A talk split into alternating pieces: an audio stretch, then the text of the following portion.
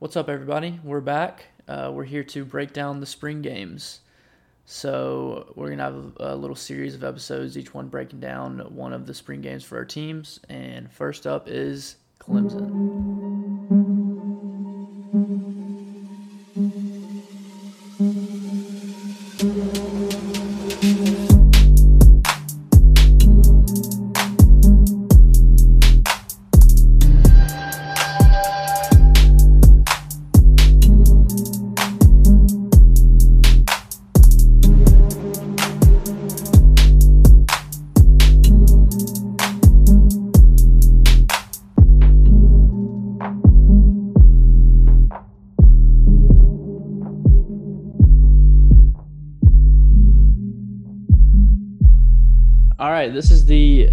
Clemson spring game breakdown episode. So, Sam, tell me what you thought about that spring game.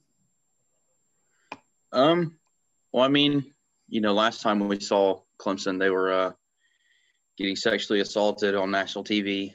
Um, so I still that still kind of haunts me. But um, you know, a lot of the a lot of the things that were an issue in that game are going to continue to be an issue just on the lines of scrimmage uh, on both sides of the ball. I mean, the offensive line is is my main concern just because you look at a subpar group. Uh, you have Jackson Carman who just got picked in the second round, which probably a reach for what he is, but you know, not definitely a really good college offensive lineman. Um, so I think you know, with the 2020 unit being below playoff caliber, the biggest thing there was having no depth. So as the season went on, we looked worse and worse a lot of weeks. Um, and I think, you know, Walker Parks was a guy that was really the sixth offensive lineman. He came in and played a lot of right tackle, a good bit of left tackle as well. Um, but he's gonna he's gonna play mostly right tackle this year. Uh, Jordan McFadden, who was by far our most consistent offensive lineman, uh, probably doesn't have like the measurables and stuff to be, you know, like your prototypical tackle. Um, but very technically sound. He's going to be a guy that you can move to the left side and not worry about DJ getting completely destroyed from the blind side. Um, so I think you know both returning, both guards are returning. Uh, Matt Bockhorst and then Will Putnam at right guard. Uh, obviously, offensive line is a super developmental position because in recruiting, guys are, you know, you're rated highly because you're big or because, you know, maybe you, maybe you have quick feet, but you don't. Let's be honest, in high school, you're just bigger than everybody else. So it, it takes time for guys to learn how to actually go into pass sets, you know, really uh, pick up what the defense is doing and, and actually be good offensive linemen. Uh, so it's, you know, it's good that, you know, one of the early enrollees, uh, Marcus Tate, big boy down there from Miami, um, he looked outstanding in the spring game. He was a guy that through the spring practices and stuff wasn't a name that we heard a lot. Uh, but I mean, by far was the best of the second group offensive linemen uh, playing left tackle. So obviously, you know, Tristan Leigh is going to come in this summer, five star. Uh, so hopefully he can carve out a little niche, same way Walker Parks did coming in the summer last year. Um, so if him and, and Marcus Tate can can sure up uh, some backup spots at tackle, and then you know we obviously have a couple other guys, Paul Tchio and, and Mason Trotter, that played a good bit toward down the stretch last year uh, hopefully having those guys coming at depth pieces where we can where we can rotate and get more out of the starting group. That's that's my hope. Uh, to be honest with you, I don't expect this group to be, you know, a lot better than than what they were last year. But hopefully, more depth equals you know not having to worry about an injury completely derailing you. And then obviously, uh, if you can if you can mix in people, you're going to be better and and continue to develop the position. But um, you know, and and defensive line, frankly, is sort of the same thing. I feel I feel pretty confident with our starters, especially inside with Bryan Bresee and uh, Tyler Davis, because I mean, you, you, look at the Ohio State game, we couldn't set the edge to save our life. There were a lot of plays where you know Tyler Davis is running up the middle, just bull rushing the Ohio State center, and Justin Fields just like steps to the left and then throws a bomb, and there's no one in the back end to stop it. So I think he and, and Bryan Bresee in the middle are going to be really stout. Uh, Bryan Bresee, all all spring, they were talking about he's he's finally starting to play a little bit more consistent, just showing up a lot. And whether that means he's that much better or our offensive line still sucks, uh, that's to be determined, I guess. Um, but really, for me, I'm more concerned about the the edge. Um, obviously, Xavier Thomas, he was he was available last year, but not uh, had COVID, and then weight got out of hand, and, and took him a long time to get back in. But honestly, you know, by the end of the season, he was, you know, he was a serviceable player. I don't know if he's ever going to get to that five star, you know, that freak pass rush stuff we saw in 2018, where he came in and was just just NASCAR off the edge because the the starting group and that year was so ridiculous that by the time he came in, he's working on a guy that's been getting his ass whooped for 45 minutes, and he's just going to blow by him with a swim move or something. So I, I, think expectations for him have to be tempered. But if he can if he can start and be serviceable for us, you know, provide any sort of pass rush, um, you know, be strong enough against the run because I mean he's going to be 255, 260 some odd pounds. Uh, so hopefully strength for him is not going to be the issue. Um, but if he can if he can solidify one spot, that way we can have, you know, guys like KJ Henry and Justin Mascoll, who frankly to this point haven't shown me anything that that leads me to believe they're going to be anything more than a, a rotation player or a role player on the team. Uh, but if you can have those kind of guys coming in and, and, and rotating in, obviously it's going to make the position as a whole so much better. Because on the other side, you have Myles Murphy, who last year – I mean, he, he as far as a freshman defensive end, you're at such a disadvantage because these guys are a lot older than you on the offensive line. They're a lot stronger than you, kind of the way Bresee was, where you just you just see him get worn down over the course of a game, and especially over the course of an entire season. But Myles Murphy is if he can if he can add a, a little bit of a pass rush element, he's I mean he's a beast, point point blank. Uh, so I think if, if, Xavier Thomas is sort of the wild card here because if he can if he can be serviceable, our starting defensive line, the front four, are going to be really good. Uh, and I think the one of the things that's held us back the last couple of years is we haven't had any depth at defensive tackle. So we've gone in a lot of you know three down fronts, running three three fives with an extra linebacker or an extra safety or something on the field, and it's just sort of a disadvantage because I mean you think about the dominant defenses Clemson has had in the past decade it's because we got four dogs up front rushing the passer. You have one or two good corners, but because you're able to push the pocket, you don't you don't have your secondary getting exposed quite as much. You know what I mean? So, and that leads me into the the other point of weakness um, for the 2020 team, and and kind of what I expect from the secondary going into 2021. Obviously, we're losing arguably our definitely our most experienced corner, probably our best corner. Uh, and Derion Kendrick, obviously some some off the field issues there. Uh, he is still enrolled at Clemson. Uh, basically, what I've what I've what I understand about the situation is that he's uh, he, had some issues in the classroom, and and there's really no way for him to transfer out. So the good news is, is he's at least still in school. I, I don't think he's going to be back on the team though. I haven't I haven't uh, picked that up. So, but nonetheless, that, that's going to mean Andrew Booth is going to play more. Uh, he's going to take over that field corner spot. Super athletic. Um, the the one knock on Andrew Booth obviously last year is that he showed a bunch of flashes, but just a bunch of nagging injuries kind of kept him off the field. And the other thing is that, you know, playing press man, he was not very good. Uh, early on in the season against Wake Forest, uh, Sage Surratt had, you know, got over the top of him a couple of times. Um, I can't remember the other guy's name, but he he got beat two or three times in the opener against Wake, and then throughout the year you would see where he would get beat, but he's just so athletic he would make up. Like the one-handed pick against Virginia in the corner of the end zone, he's beat on that ball. If the ball comes out quicker and the ball's thrown further, yeah, that's a touchdown. But you know, you underthrow it, he's able to close on it. All the tools are there for Andrew Booth. So I think just having him on the field more is gonna is to be good for us because um, I think he has a higher ceiling than than DK did at the position. Honestly, just because DK had no interest in tackling or anything like that, he was just out there, you know, really to just be there and run around, run routes with you. And I think the wild card in this group is probably going to be Fred Davis, um, guy from Trinity Christian. Sid knows a lot about that. Uh, his teammate from high school, Miles Brooks, is over there on uh, on the flats, but um, both both high four stars uh, out of high school, both both guys that are long, uh, can run. And Fred Davis didn't play a ton last year, uh, but he did play enough where there is some film, and you saw, um, you know, that he again, kind of like Andrew Booth, he looks the part. The tools are there. You know, long rangy guy that that's that's physical at the line of scrimmage, wants to play in the boundary. Uh, so so hopefully, uh, I'm hoping he'll be able to to take over there because we this is a position where we have absolutely no depth. I mean, none. With Derion Kendrick gone, we're going to have Andrew Booth, Fred Davis. You have Mario Goodrich and Sheridan Jones, who are third and fourth year players, who you know, again, kind of like the defensive line, have shown that they're probably not going to solidify a starting spot. And if they do, we've we've got a bigger issue, if you know what I mean.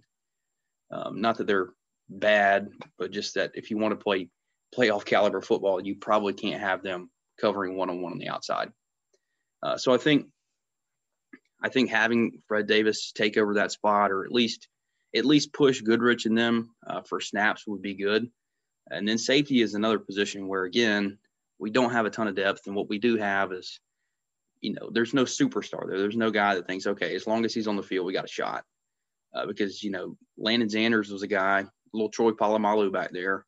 Um, not that fast, um, not that great in coverage, uh, not a particularly good tackler. Um, but also, you have to think this is a, a guy that's a true sophomore out there playing. You know, in a shortened season 2021, you don't really know what you're going to get, honestly. But I feel like for him, Jalyn Phillips, Joseph Charleston, like those are guys that have to step up. Uh, the the one return from spring of this group was Andrew Mukuba, a guy from uh, Austin, Texas, as a true freshman, came in and apparently was just balling in all the scrimmage games. Uh, he was the guy that the coaches kept saying, "Yeah, he's he's going to be a good one." Uh, well, the I think like three days before the spring game, that week leading up to it, he uh, he broke his arm somehow, so we didn't get to see him in the spring game. It was pretty disappointing. Um, and frankly, I don't know if it's going to hinder him in terms of lifting and, and conditioning over the summer, but uh, he's a guy that I'm I'm intrigued by just because, like I said, I, I don't see anybody at the safety or nickel spot that's truly, you know, going to win the job regardless of anything else. So I think he's going to have a chance to push for a lot of playing time in a position that otherwise is somewhat weak. Um, and the other thing is that you have, when you only have five scholarship corners, you got a guy like Malcolm Greene who played a ton in the nickel last year, especially in the last like five or six games, back half of the season. Um, and he was really good, honestly. I mean, Ohio State game, if we scrap that tape, he looked really good uh, as a true freshman. So he didn't practice at all in the spring, had a little cleanup surgery. So again, with all positions out here, it just feels like you have guys that are kind of right there pushing for playing time and they're either not practicing or they're out with tracing and it, it's, it's just been kind of a weird spring because you don't hear so much about you know guys have covid and we're shutting the whole thing down but you do hear about so and so's got tracing or so and so's you know they tweak something and they're out for a week. So it's it, it's kind of frustrating in that sense but you know onto a more positive note uh, obviously i think quarterback is a position where when you have the number one draft pick guy that you know, I don't think there was ever any question from the time he started playing at Clemson that he was going to go number one. And then you replace him, you almost think there's got to be a huge drop off. But obviously, in the small sample size we saw of uh, of, of DJ Uiagalelei, I don't think there's going to be that big of a drop off. I do think, however, uh, this is pretty well documented that he's just not quite as polished as Trevor Lawrence was. Trevor Lawrence showed up, and you're like, yeah, he's he's exactly what they said he was. But DJ, he comes in and you realize he's got he's got a huge arm, you know, but and he understands football well. But there's also the the tendency, especially in the red zone, um, where he can get a little bit not inaccurate, but in the sense that he just has so much faith in his arm that he wants to try and push the ball into coverage, or he tries to you know beat a guy to the spot with the ball. Uh, so I think for him, you know, the biggest thing that that Dabo Swinney was talking about all spring was just just putting him in situations and trying to expose him so that way he can learn from it and not be exposed against Georgia or whoever else. Uh, so trying to trying to play catch up with him a little bit is what this spring's been about. But behind him, obviously, Tyson Phommachanh tore his uh, Achilles, ruptured his Achilles in the spring game. Uh, not that he's anything to write home about, but now our uh, our only other scholarship quarterback that's supposed to be coming in the summer, Bubba Chandler, is now uh, pretty much a first round mock draft guy for the MLB in June. So the odds of seeing that guy come on campus very low. So we're left with a, a former recruited walk on Hunter Helms, and then obviously we've got another walk on this year, Billy Wiles. So, um, you know, but obviously if you're if you're playing games with a with recruited walk ons, uh, there's there's some issues there. And, and Clemson isn't a team that likes to go in the portal. Uh, the only guy that they ever kicked the tires on was Austin Kendall. He's from Charlotte, played at Oklahoma, uh, transferred to West Virginia, and started a handful of games before he got uh, displaced as a starter. Apparently, he's in Dallas working some corporate job and said he's not interested in you know coming to be a backup. So I think what you see here is what you get with DJ. Um, so if he gets hurt, uh, things are going to get real sketchy real quick. Um, and obviously, at running back again, you know, you lose Travis Etienne, you think, well, damn, there's going to be a huge drop off. But I think more of the uh, the running back by committee. I think we honestly, when you look at our offensive line last year, they hindered Travis quite a bit. So he was much more of a receiver. Uh, but this year, I think we're going to have a couple of different backs. I think Kobe Pace is probably the guy that is going to end up taking over as the lead back. Obviously, Lyn-J Dixon was the guy that's been the, the primary backup uh, for the past three years. Um, he was a guy that probably could have transferred and definitely did think about transferring when Etienne announced he was coming back for his senior year, um, but he didn't. And now it looks like he might end up not being uh, the starter after all.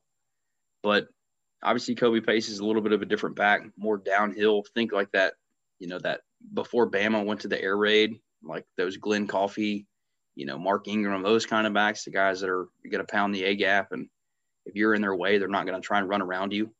Uh, he's more of that kind of guy. Probably doesn't have that extra gear, um, but you know there there's a guy behind him, and, and Will Shipley, a true freshman, uh, number one all-purpose back in the country out of high school. Uh, he's in there, and and the the early returns on him are that that he's very advanced uh, in terms of receiving and pass blocking, and they think they think a lot of him. Uh, so I'm I'm hopeful that uh, that we'll get to see him because he does add a little bit of a wrinkle to the room. Maybe maybe as a third down back, receiving, kind of doing some of the stuff that we we got into as Travis Etienne developed, you know, a better receiving game. And we started to use that.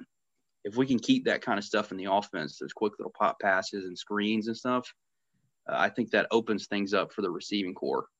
Which, you know, if Justyn Ross is back with full clearance, I think the receiving room is going to be another, you know, probably the strongest uh, group as a whole on the entire team because Justyn Ross, I think we know if he's back and he is, you know, what he was when he left, that's an elite, like first round type of receiver.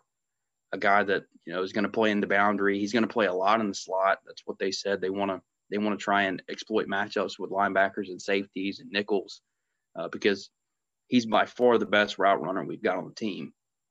Uh, not to mention that he's he's big. He can go across the middle. He can win the one on one.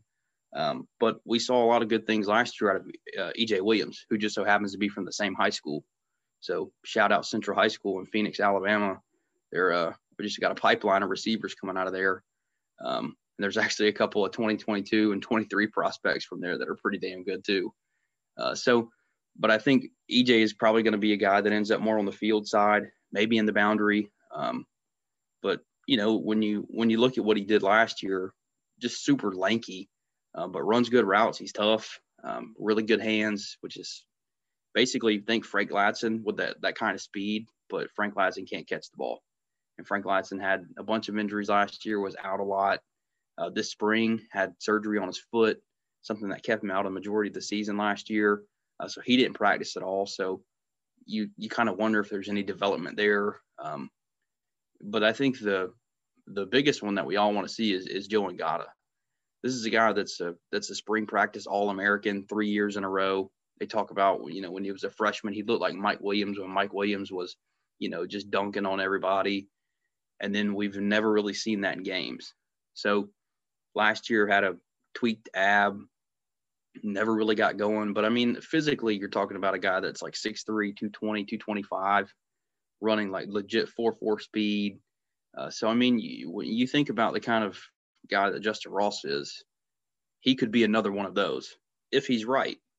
And you know, frankly, we we haven't seen that yet. Um, but but a really deep room. Obviously, we added two guys uh, this this spring, early enrollees, Dacari Collins from Atlanta, Westlake High School, and then Beaux Collins, who played with DJ Uiagalelei at uh, St. John Bosco. And both of those guys, basically, when you when you think of a Clemson receiver, you know that six three, six four, lanky, moves well. That's it.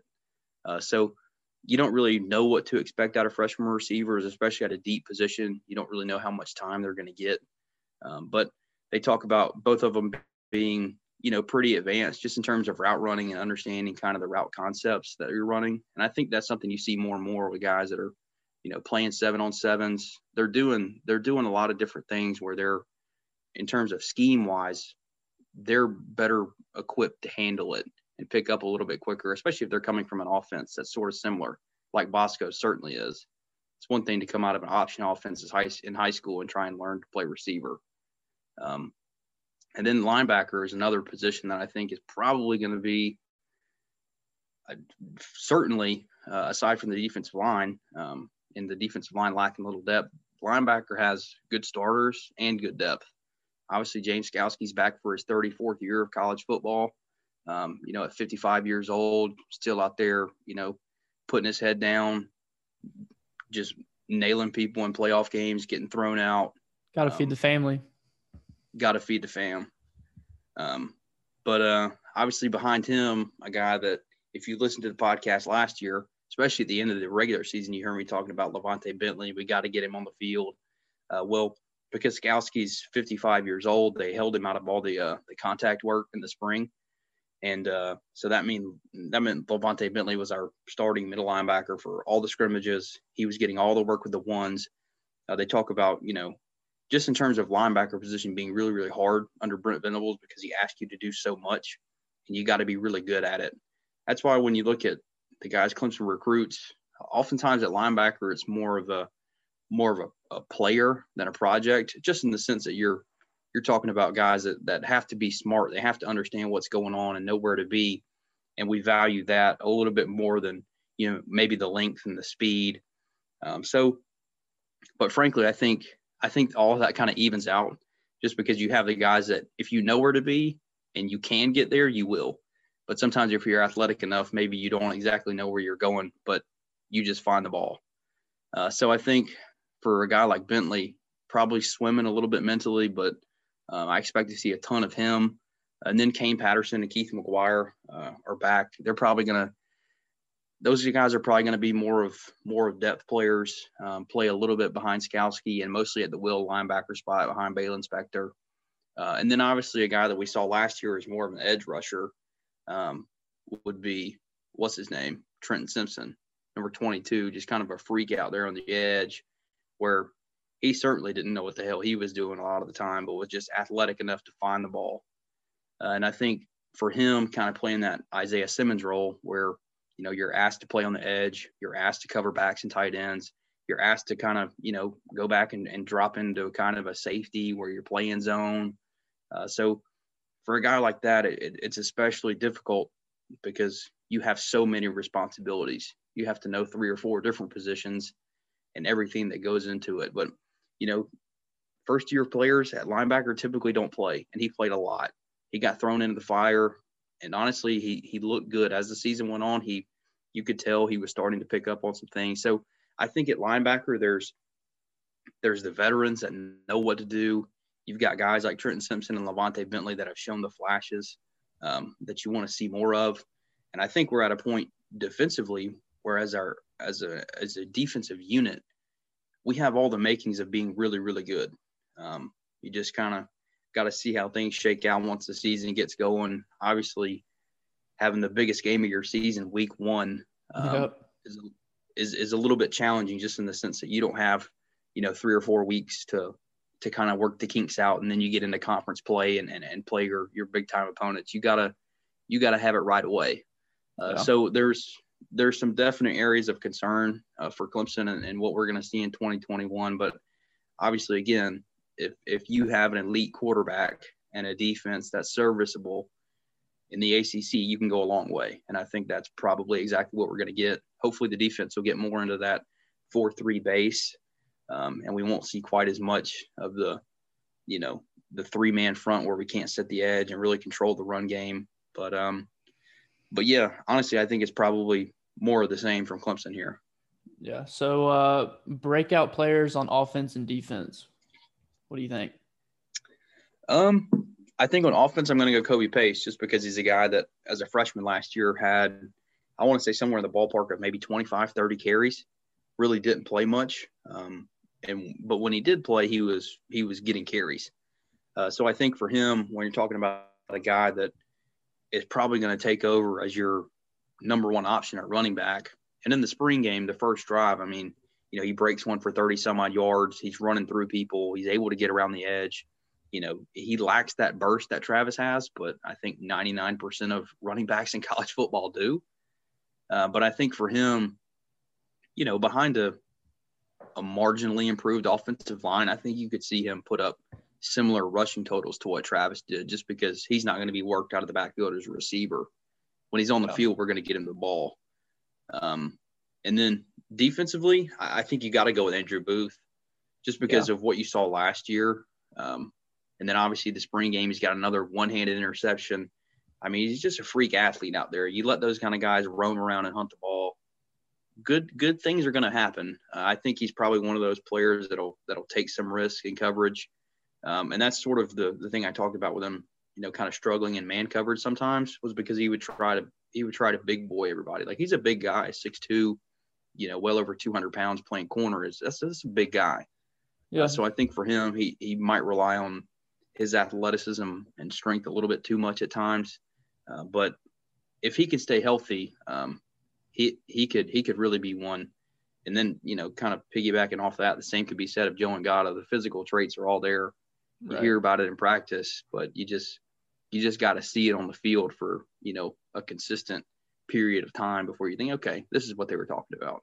Yeah. So, uh, what do you think the ceiling and the floor for this team is? I mean, we probably know what the ceiling is, but yeah, I mean, I think the ceiling is you beat Georgia week one, and you just let the rest of the season play out as it may. Um, you know, we haven't seen we haven't seen Clemson really since 2018 where you go wire to wire without having, you know, two or three games where you're like, oh shit, you know, because in 2018, I mean, we had Texas A&M week two.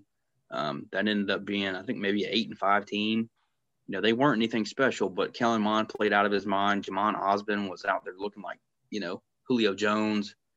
And frankly, when we're flip flopping back and forth between Trevor and Kelly Bryant, we never got that consistency.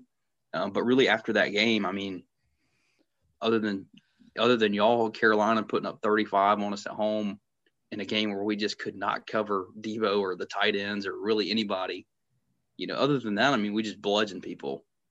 So I think I think this is probably going to be kind of, you know, in the mold of 2016 or or 2017 or you know last year where you you might have a game sneak up on you, um, but I think for the most part, if you can get through Georgia with a win, there's just a huge sigh of relief and think, okay, well, let's just run this hoe back to the playoff. Yeah. Uh, so that's that's definitely your ceiling. Um, but the floor, I think, honestly, because I don't see anybody in the ACC taking a huge leap forward. Um, you know, a team like Pitt, Pitt had six guys that got drafted. You know, only one of them was a day two selection. So a lot of these guys were late round picks, but still, you have draft picks off of off a team that really wasn't that great. Uh, you know, I think Georgia Tech's going to be improved, should be improved. Um, you know, a team like NC State that had a kind of a surprisingly good year last year, they might be a team that you know gives you a, a kind of a kind of a trap game maybe. Uh, but I think the floor is, is maybe a couple of losses. You know, if DJ gets hurt, obviously then your floor really changes. Your floor goes to just survive in advance every week. Um, but I, I would I would say that if if if if we lost more than you know Georgia and an ACC game, then then that would probably be the floor for sure. Right. Yeah. Well, you heard it here first. Clemson is going to lose to Georgia, Georgia Tech, and South Carolina. So, whew. I hope so. I hope not. Actually, I don't hope the first one. I hope they don't lose to Georgia, obviously. Davini, what do you think? What do I hope or what do I think? No, what do you I- think? Let's, let's just go ahead and give me your prediction week one. Hmm. And that's early. Well, yeah, we'll, Yeah, okay. we will revisit this because I've, I'm on record saying that I, I have very little faith that Clemson will win that game. Just because if you I get mean, I'm dominated in the trenches, it might look like Ohio State. I'm not saying that it's gonna. I think it's gonna be a shootout. It's either going to be a shootout or it's going to be like 17 to 20. There's, Yeah. I feel like there's really no in between. Yeah, it's gonna be a game of chess or it's gonna be a shootout. I think it's gonna be the best game in the regular season for sure. I hope so. Kind of wish it was like week four where everybody could get right. Yeah. Well, we'll see. Sound. I mean, Clemson sounds like they're going to be good again. Unfortunately, they did lose obviously Trevor Lawrence and Travis Etienne, which is big. To the same that whole team. that whole defense coming back. No, Yeah. That's right. All 11 starters back on defense. But hey, we'll see. We'll see how it goes. It's not like Travis Etienne or Trevor Lawrence were any good anyway. So, who Yeah, cares? I mean, That's really true. not that big of a loss. They're replaceable guys. So, I mean, they went in the first round. They're probably reaches, honestly. Yeah. They just played really well together. That's why they had the Jaguars had to draft them together. Yeah. Right, right. Yeah. That's it. All right. Well,